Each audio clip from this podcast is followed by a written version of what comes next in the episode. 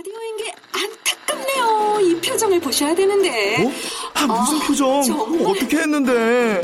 KBS 라디오 7개 채널에서 제공하는 최고급 정보들을 사진과 기사 그리고 영상으로 확인하실 수 있습니다. 읽는 라디오 KBS 라디오 홈페이지 라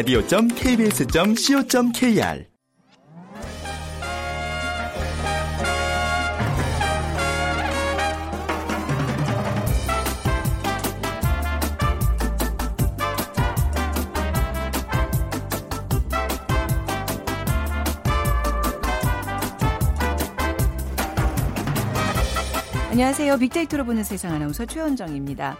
간혹 외출할 때 서두르다 보면 뭘 놓고 나온 경우가 있습니다. 그때 그 물건이 스마트폰인 경우에는 문제가 좀 되죠. 한 취업 포털 사이트에서 현대인들의 스마트폰 사용 백태에 대해서 조사를 해봤는데요. 그 결과 5천여 명 중 무려 76%가 중독 증상을 보이는 것으로 나타났습니다.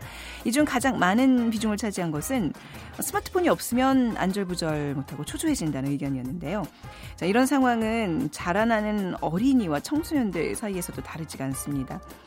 어, 최근 여성가족부의 청소년을 대상으로 한 스마트폰 사용에 대한 조사 결과 100명 중 4명은 인터넷과 스마트폰 모두에 빠져 있는 상태고 2명가량은 중독의 정도가 심각한 것으로 나타났다고 하는데요. 자, 스마트폰과 SNS에 빠진 대한민국 걱정스럽습니다. 잠시 후 빅데이터가 알려주는 2030 핫트렌드 이 시간에 10대들의 SNS 문화에 대해서 좀 더 자세히 살펴보도록 하겠습니다. 그리고 앞서 어, 세상의 모든 빅데이터 시간에는요. 드론이라는 키워드 분석해 드리겠습니다. 자, 오늘 비퀴즈 먼저 드리면요. 오늘은 사진에 관한 신조어입니다. 이 신조어가 공식 등록된 것은 2002년이지만 자신의 모습을 스스로 찍는 이 기법은 카메라폰이 일상화되고 소셜미디어 사용이 급증하면서 2012년에는 타임즈가 선정한 10대 유행어 중 하나로 꼽히기도 했습니다. 얼마 전 포르투갈에서 이것을 찍던 남성이 126년 된 조각상을 파손한 것으로 알려져 논란이 되고 있는데요. 이것은 무엇일까요? 1번 셀프, 2번 세, 셰프, 3번 모피, 4번 selfie. 네, 말 만들어내니라고 힘들었습니다. 1번 셀프, 2번 셰프, 3번 모피, 4번 selfie 중에 고르셔서 오늘 정답과 함께 여러분의 의견 보내주세요. 3만원 상당의 문화상품권 준비해놓고 있습니다. 휴대전화, 문자메시지, 지역번호 없이 샵 9730이고요. 짧은 글은 50원, 긴 글은 100원의 정보 이용료가 부과됩니다.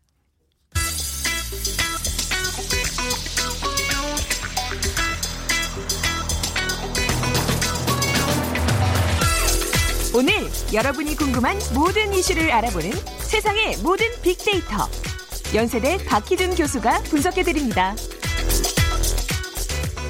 네, 연세대학교 정보산업공학과 박희준 교수 나오셨어요. 안녕하세요. 네, 안녕하십니까. 네. 어, 드론에 대한 이야기. 요즘 그 무인 비행 물체 드론, 드론들 예. 다 이제 아시는 것 같아요. 그죠? 이 예.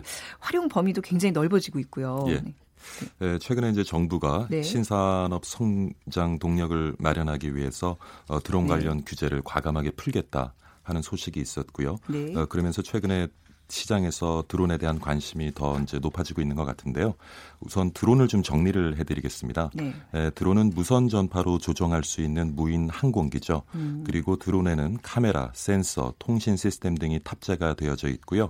무게와 크게 무게와 크기는 굉장히 다양합니다. 네. 아, 25g 정도 무게를 가진 드론으로부터 어 1톤에 이르는 무게를 가진 드론도 있고요.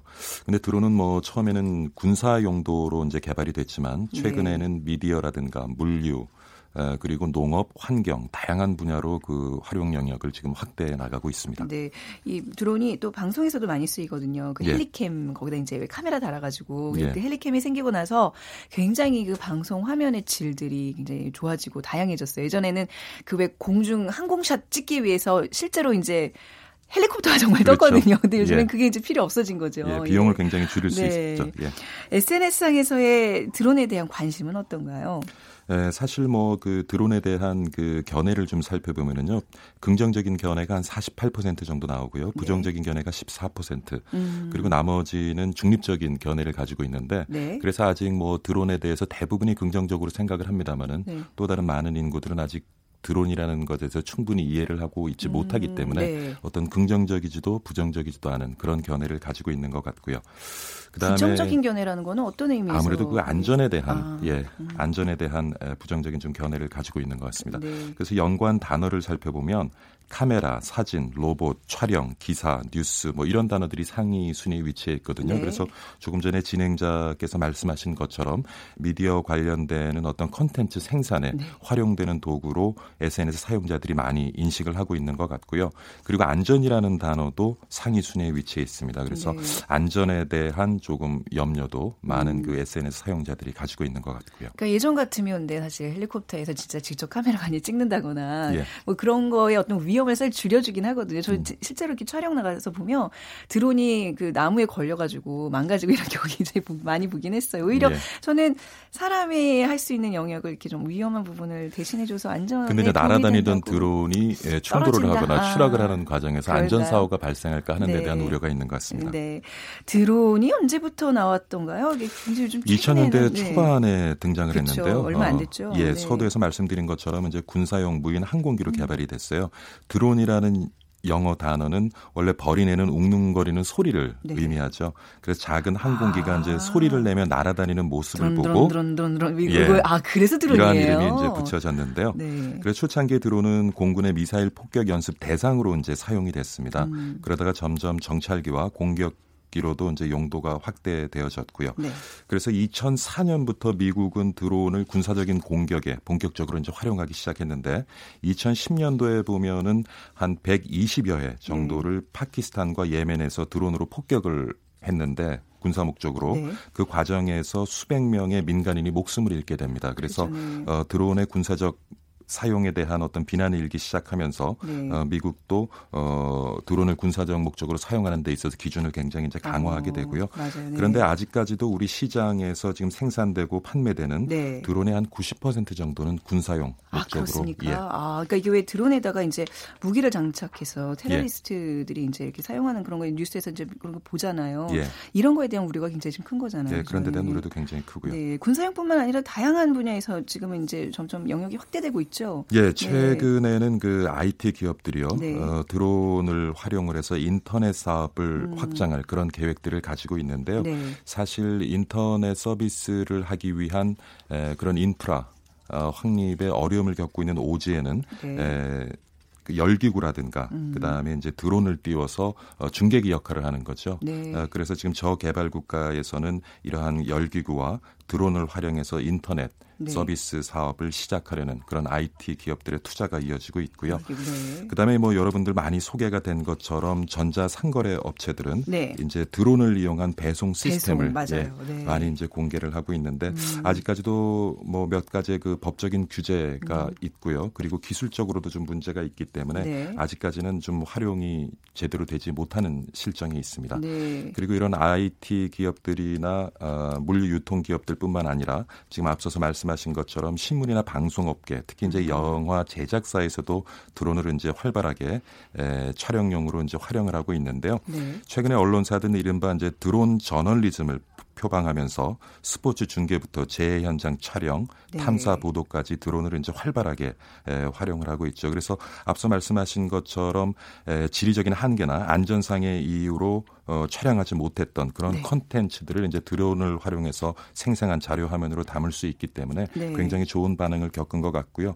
몇 개 예를 보면은 뭐 내셔널 지오그래피 같은 경우는 2014년에 음. 탄자니아의 사자 생태계를 드론을 활용해서 촬영을 했는데 그렇죠. 그게 사람이 카메라 직접. 들고 가는 건 쉽지 않은데 예. 드론을 이용하면 그래서 굉장히 좋은 반응을 얻었고요. 아. 또 미국의 그 유수 언론사 CNN 같은 경우도 터키 네. 시위 현장이라든가 필리핀 태풍 하이안 맞습니다. 취재 등의 이제 드론을 활용함으로써 굉장히 시청자들로부터 좋은 반응을 얻어냈습니다. 네. 그러니까 이제 뭐 일례로 이제 영상 앨범 산이라는 프로그램이 있는데 거기서 예. 이제 산의 어떤 능선을 이렇게 멀리서 좀 찍고 싶은데 그게 예전에는 진짜 카메라맨이 직접 다른 산으로 뛰어 달려가서 그렇죠. 거기 정상에서 찍었거든요. 진짜 그렇게 찍었는데 이제는 그냥 간편하게 예. 드론을 예. 올리면 되니까 많이 좋아졌더라고요. 네. 그리고 뭐 최근에는요, 그 키덜트족 문화가 네. 생겨나면서요, 어, 값싼 드론들도 이제 장난감으로 많이 이제 판매가 되고 있고요. 관심 있어요, 저도. 예, 그래서 어른들도 네. 요즘 한 10만 원에서 30만 원대 사이면 음. 에, 성능이 괜찮은 드론, 장난감 드론을 구입할 수가 있거든요. 그래서 네. 공원 같은데 보시면은 휴일에 이제 드론을 아. 예, 가지고 노는 그 어른들도 네. 볼수 있고 청소년들도 볼 수가 있죠. 네, 그 드론으로 이제 사진 찍고 이런 게 굉장히 재밌긴 한데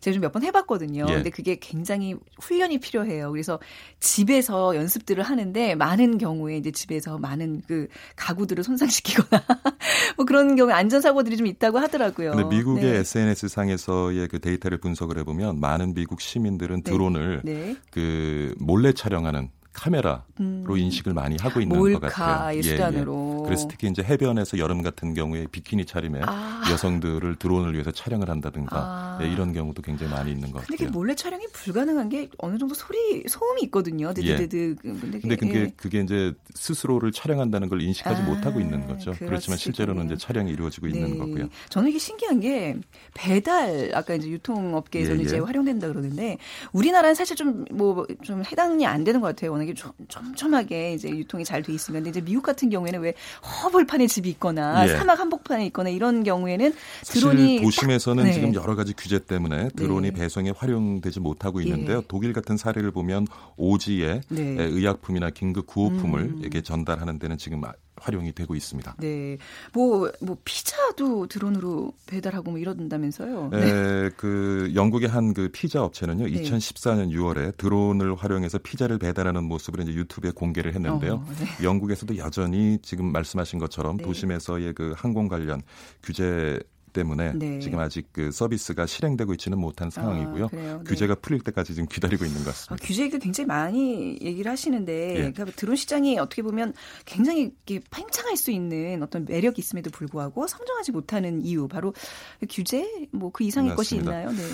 지금 국내에서도 뭐 한국항공우주산업이라든가 대한항공이 드론 연구 개발에 굉장히 투자를 많이 하고 있는데요. 네. 관련 산업이 제대로 이제 일어나지 못하는 데는 몇 가지가 이유가 있습니다. 그 중에 가장 큰 이유가 지금 지금 말씀하신 규제 부분인데요. 무인 항공기 같은 경우도 지금 항공기로 분류가 되어져 있거든요. 아 그렇습니까? 예, 예. 그래서 어, 기존의 그 군사용이나 공적인 업무로 사용하던 그러한 항공기 중심으로 지금 법이 제정되어져 있기 때문에 네. 드론을 활용해서 관련 산업을 일으킨 데는 굉장히 걸림돌이 되고 있고요. 음. 그리고 관련 규제들이 지금 에, 국토 교통부 네. 그리고 행정 자치부, 음. 그다음에 통상산업자원부 등 여러 개의 연관 부처에 지금 산재가 되어져 있습니다. 네. 그래서 어, 관련 산업 관련해서 인허가를 받기 위해서는 굉장히 지금 어려움이 많이 있고요. 그래서 네. 그래서 이번에 이제 대통령도 어 뭐 사물 인터넷이라든가 드론이라든가 음. 앞으로 우리의 먹거리를 제공해줄 이런 산업을 육성시키기 위해서 관련 규제를 좀 과감하게 풀겠다라고 네. 며칠 전에 이제 얘기를 했었고요. 네, 그리고 이제 우리가 앞에서 얘기했던 어떤 안전의 문제, 그 테러리스트의 무기화 이런 것들 네. 사실 관련 규제 때문에 이런 산업이 제대로 진행되지 못하는 것도 문제입니다만은 네. 그 과정에서 깊은 고민 없이 관련 규제를 걷어낼 음. 경우에 그 부작용도 또 우리가 생각해 봐야 그렇죠. 되거든요. 지금 말씀하신 것처럼 사실 테러리스트 같은 경우에 드론에 위험 물질을 넣어서 배달할 수도 있고요. 음. 그다음에 드론이 갑자기 고장을 또 일으켜서 추락을 한다거나 네. 할 경우에는 또 안전 사고도 발생할 수가 있겠죠. 그래서 네. 이런 문제들을 우리가 잘 좀 고려해서 네. 관련 규제들을 풀어나가야 되지 않을까 어. 생각합니다. 왜 우리 영화 보면 이렇게 왜 벌레 같은 걸 이렇게 소형화시켜서 이렇게 드론을 아주 소형화시켜서 벌레 네. 모양을 한 다음에 이렇게 사람 주위를 떠돌게 해서 몰래 촬영 이런 것도 이제 영화 속의 어떤 그런 장면들이 현실화될 수 있다는 네, 얘기예요. 지금도 있습니다. 지금도 아까 아, 말씀드린 것처럼 25g 정도의 아, 주 작은 크기의 소형화된 그런 드론도 존재하고 있고요. 예. 그리고 또 문제가 되는 것이 예, 지금 미국에서도 드론은 120m 이하에서만 비행이 허가되어져 있거든요. 네. 근데 이 영역에서는 사실 현재 우리가 가지고 있는 관제 시스템이 음. 예, 제대로 어, 컨트롤할 수 없는 부분이기 때문에 무인 항공기 산업이 굉장히 활성화돼서 네. 많은 무인 항공기들이 등장한다고 했을 때 요 고도 영역에 있어서 네. 어의 새로운 어떤 관제 시스템도 우리가 만들어내야 할 것도 숙제가 되겠죠. 네, 이게 드론의 어떤 규제 뭐 이런 어떤 도덕적인 문제들 뭐 이런 게 많이 지금 집 짚어주셨는데 예. 분명히 드론 시장은 성장할 것으로 예상이 돼요. 아, 그렇습니다. 그렇죠? 뭐 네. 어, 방위산업 전문 컨설팅 업체죠. 틸그룹 같은 경우에는 네. 향후의 드론 시장이 2020년까지 연평균 한 8% 성장을 해서 음. 114억 달러 규모까지 이제 성장을 할 것이다라고 예측을 하고 있고요. 지금은 90% 정도 생 산되는 그 드론의 90% 정도가 군사 목적으로 사용이 되고 있지만 네. 지금 민간 시장도 굉장히 급속하게 성장해 가고 있기 때문에 앞으로 10년 안에는 그 무인 항공기로 인한 굉장히 많은 산업 어. 예, 사업이 또 만들 시장이 만들어질 것 같습니다. 우리나라가 어떤 이 드론 산업에 좀 이렇게 뭐 발전 가능성이 좀 있나 이게 좀 선점을 해야 될 텐데. 지금 말씀드린 것처럼 각국이 유사한 규제를 가지고 있습니다만은 예. 우리 경쟁국으로 보는 미국이라든가 중국, 일본보다도 우리가 더 심한 규제를 가지고 있거든요. 아, 상대적으로 아, 비교를 네, 해봤을 네. 때. 그래서 이런 규제를 그런 앞서 제가 말씀드린 고민들을 좀 해가면서 규제를 풀 필요도 있고요. 그다음에 무엇보다도 드론이 새로운 시장을 만들게 되면 새로 만들어진 시장에 의해서 도 일자리가 굉장히 줄어들 음. 우려가 있는데 네. 사실 기술도 기술이고 그런 안전을 위한 법제도도 법제도지만 이러한 새로운 기술이 시장을 만들어질 때 그것으로부터 네. 피해를 입을 수 있고 일자리를 잃을 수 있는 사람들 네. 그 사람들에게 또 어떤 일자리를 제공해주고 음. 새로운 시장으로 만들어진 이익을 그들과 어떻게 공유할 것인가의 그러네요. 고민 없이 네. 이러한 기술을 받아들이게 되면 우리 시장에 특히 노동 시장에 굉장히 또 혼란이 있을 그렇군요. 것으로 생각이 됩니다. 자 오늘 정말 차세대 기술의 상징으로 언급되고 있는 드론, 드론의 현재와 미래를 좀또 짚어봤습니다. 오늘 말씀 잘 들었습니다. 네, 감사합니다. 네, 연세대학교 정보산업공학과 박희준 교수였습니다.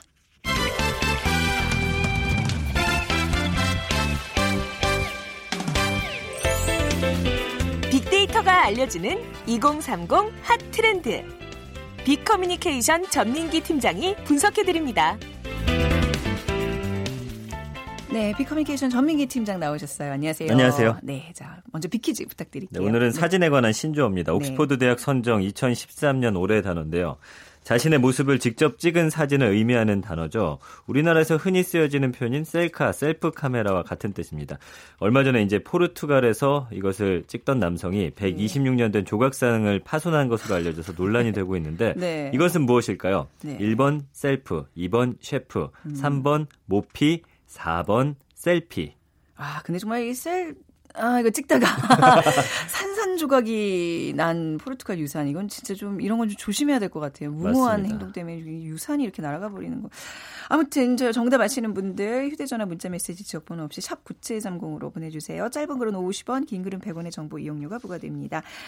자, 오늘은 그 10대 초등학생들의 SNS와 또 여기에 뒤따르는 외모지상주의 문화 네네. 좀 얘기 나눠볼 텐데요. 네. 자, 4학년에서 6학년 대상입니다. 오늘 초등학교 이제 고학년에 이제 어린이들이 청소년들이 하루에 그 SNS와 관련된 뭐 스마트폰을 얼마나 지금 사용하고 있는 네, 거예요? 네, 맞습니다. 일단 요거 설명드리기 전에 네. 이제 2030 저희가 핫 트렌드인데 오늘은 좀 10대들이 그런데 좀 내려왔네요. 예, 네. 그래서 이 학생들이 이제 조금 크면 2030 되니까 그 들의 문화를 좀 알아보는 시간으로 네. 준비해 봤고요. 스마트폰을 일단 1.98 시간으로 가장 많이 이용합니다. 네. 그리고 TV가 1.85 시간, 컴퓨터 1.41 시간, 라디오가 1.17시간으로 의외일 음. 수도 있는데 그 좋아하는 그 아이돌들이 진행하는 프로는 꼬박꼬박 아, 챙겨 듣기 때문에 그렇군요. 예, 이 시간이 네. 나온다고 해요. 우리 때는 이게 반대였을 것 같아요. 네. 최소 라디오 한 2시간 이상은 맞아요. 듣고 그렇죠. 그런 추억 네. 있으시죠? 맞습니다. 예. 음. 이 스마트폰으로 또 무엇을 하는지 알아봤더니 메신저와 소셜 미디어가 46.7%로 가장 많았고요. 그다음이 네. 게임 40.3%. 이 두 개 합하면 거의 90%니까 이거를 가장 많이 한다고 볼 수 있습니다. 그리고 네. 동영상 시청 6.4%, 뭐 검색, 쇼핑 이런 순으로 나타났습니다. 아 그렇고요. 생각보다 이 뭐 메신저, 소셜 미디어 사실 여기 글을 올린다는 거는 이제 어느 정도 이렇게 좀 수준이 좀 돼야 올릴 수 있는 건데 네. 요즘 그한 네, 예로 저희 이제 KBS에 이제 게시판 같은 게 있잖아요. 근데 역사 예전에 어떤 뭐 이렇게 관련된 프로그램에 누가 계속 그 계속 이제 굉장히 거슬리는 글들을 올리더래 역사적인 사실과 관련해서 아, 예. 그래서 그 담당 CP가 부장께서 그건 아니다 조목조목 짚어주며 또 이 사람이 굉장히 또 그 사실의 근거에서 그래서 둘이 공방에 붙어서 나중에 서로 고소를 하게 됐는데 나중에 보니까 초등학생이었어요. 아, 학생이었어요. 어, 수준들이 이렇더라고요. 네. 그러니까 요즘 학생들은 SNS가 굉장히 자연스러운 매체가 된 것 같아요. 그렇죠. 요즘에는 뭐 수업 끝나고 나서 이제 빽빽한 학원 스케줄 때문에 뭐 사실은 요즘 생일 파티 같은 것도 일정 잡기가 어렵대요. 아이들이 음. 워낙 스케줄이 빡빡해서.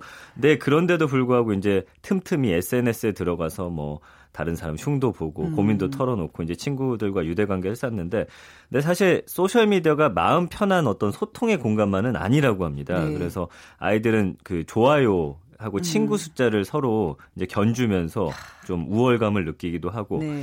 이게 없을 경우는 이제 아 나 혹시 왕따 아니야 그쵸, 이런. 걱정도 한다고 합니다. 그래서 마치 무슨 소셜 미디어 마케팅 직원처럼 기발한 방법 동원해 가지고 네. SNS 친구 그다음에 팔로워 수를 늘리는데 아주 열을 올린다고 하네요. 이게 좀 무리하게 좀 진행된 경우에는 굉장히 부작용이 많이 다를 텐데 말이죠. 네. 이 친구 팔로워 늘리기 경쟁 어떤 방법들이 있어요? 어떤 식으로 해요? 아니 우리가 무슨 예. 어른들이 재산 모을 때 이렇게 목표 세우지 않습니까? 네. 한 달에 뭐 100만 원 모은다. 근데 SNS 열심히 글 올리는 초등학생들은 날짜를 정한대요. 뭐 6월 12일까지 목표량을 세웁니다. 내가 음. 어 팔로워 수 600만 600명 만들겠다. 뭐 네. 뭐 좋아요를 몇 개까지 늘리겠다. 일단 목표를 세우고요. 근데 이게 학교와 학원 친구들만 동원해서는 목표치를 달성하기가 어렵대요. 그래서 학생들은 좋아요만 눌러주는 전용 계정을 이용한답니다. 어. 그래서 초등학생들이 많이 이용하는 SNS에서는 뭐 좋아요, 그 다음에 이런 게 또 다른 것에서는 좋아요와 비슷한 게 느낌이라는 게 있는데 네. 느공이라고 해서 느낌을 공유해 주는 사람, 음. 느공해 주는 천사, 뭐 느낌을 공유해 주는 천사. 네. 느낌 필요하면 연락하세요. 서로 그냥 연락을 음. 해가지고 이제 그것만 눌러주는 겁니다. 네. 그리고 맵놀이라고 해서 멤버놀이인데 이게 유명 아이돌의 이름을 딴 가짜 계정을 만들어가지고 아. 예를 들면 뭐 방탄소년단의 뭐 인기 멤버 누가 있다 네. 하면 그 사람 이름으로 계정을 개설한 다음에 뭐 설현 누나 요즘 인기 많지 않습니까? 네. 오늘 잘 지냈어? 이렇게 글을 올리면은 하루 방문자 수가 5, 600명이 훌쩍 넘어간대요. 어. 친구와 방문자 수를 늘릴 수 있는 가장 빠른 방법이고 네. 이제 자랑할 만한 목표치를 채우면 이때 가서 본인의 본명으로 바꾼 이름을 바꾼다고 거예요. 합니다. 어. 그리고 또 친구 수 늘리기 개모임을 하는 아이들도 있는데 네. SNS 개모임 뭐 계정 어, 맵놀 친구 만들기 여기에는 한 8만 9천 명 이상이 지금 참여하고 있어서 게시글에 친구 걸어주세요. 뭐 이런 거 올리면은 서로 이제 음. 품앗이 하듯이 해준다고 아, 합니다. 굉장히 생각보다 구체적으로 적극적으로 진행을 하고 있군요. 이 초등학생들이요. 네. 어. 근데 이게 왜 SNS에서 뭔가 그 친구들을 많이 만들려면 이게 그 얼굴 간판이 중요하잖아요. 이게 또 프로필 사진 엄청 신경 쓰겠는데요. 안타까운 네. 일인데 프사라고 하죠. 네, 이제 프로필 사진 음. 중요하다는 건 이 또래 아이들의 어떤 믿음과도 같다고 해요. 그래서 네. 친구 수 늘리려면은 뭐 어떤 풍경 사진 말고 어, 또 본인 사진도 또 별로래요. 그래서 셀카 올리면은 반응이 없거나 뭐 안 좋은 경우에는 친구가 끊길 수도 있기 때문에 아. 연예인이라든지 뭐 네. 인터넷 얼짱 사진을 올리는데 특히 여학생들은 이 프사가 절대적이라고 여기는 만큼 이 프사 올리는 노하우도 굉장히 많은데 네. 이또 프사가 예뻐야 모르는 남자들이 막 말을 걸어온대요. 네네. 네. 그리고 너무 연예인스럽지 않고 훈녀스럽게 나온 사진을 써야 되는데 네. 일반인스러운데 이게 예뻐야 되는 거예요. 음. 얼마나 어렵겠습니까? 그래서 얼짱들의 희귀한 사진이 좋다고 하는데 그러다 보니까 친구들끼리 똑같은 사진을 쓸 때가 있대요. 아, 네. 이게 참 문제가 아닌가 싶어요. 어. 본인 사진도 걸지 못하는 네. 그 SNS라니. 그게 무슨 네. 의미예요, 사실. 그러니까 네. 말입니다. 네. 유령 어떤 같은 그 존재가 돼 버리는 거잖아요. 근데 이렇게 팔로워 좋아요 뭐 이런 게 많아야 본인 인기가 많다고 생각하는 거잖아요. 이거 약간 그쵸. 좀 걱정스러운데요. 아이들이 이 숫자에 굉장히 민감하고 음. 자존감의 이 척도라고 생각을 해요. 아. 그래서 이 방문자 수가 인기 점수라고 생각하고서 방문자 수가 많으면은 음. 어, 나는 인기가 많다. 나는 또 강하다. 심지어 이런 생각까지. 음. 다른 친구들이 나를 함부로 대하지 못할 거다. 네. 이런 이런 생각들을 한대요. 그래서 어, 친구가 많으면 학교에서 잘 나가는 그런 학생처럼 보인다고 음. 또 그렇게 여겨진다고 하네요. 그래서 많이 쓰는 그 F북에서는 중학생들이 여기 좀 많다 보니까 여기서 또 놀다 보면은 약간 내가 뭔가 니들과는 음. 달라. 어른이 좀 된 것 같아. 네네. 어, 그런 느낌이 든다고 합니다. 근데 반대로 또 숫자가 적으면 스트레스를 또 많이 받는데요. 그래서 고민해서 올린 게시물에 좋아요 수가 친구보다 적으면 약간 우울해하기도 하고 네. 학원에서도 이걸 계속 확인하는 거죠. 음. 집중을 못 하고 네. 그러다 보니 부모님이 볼 때는 참 안타깝죠. 계속 뭐, 휴대폰만 쳐다보는 것 같고. 공부 방법을 서로 공유하거나 네. 어떤 좋은 그, 그, 뭐 책을 읽고 독서 호감을 올린다거나 이런 좀 건전한 방법을 한다면 어른들도 충분히 뭐 권장하고 눈 감아줄 텐데 이게 좀 다른 목적이라면 제가 너무 이렇게 부모 같은 얘기를 하고 있는 건가요? 이렇게 얘기하면 아이들이 싫어하는 건가요? 글쎄요. 저도 사실 좀 이해는 안 가는데 네.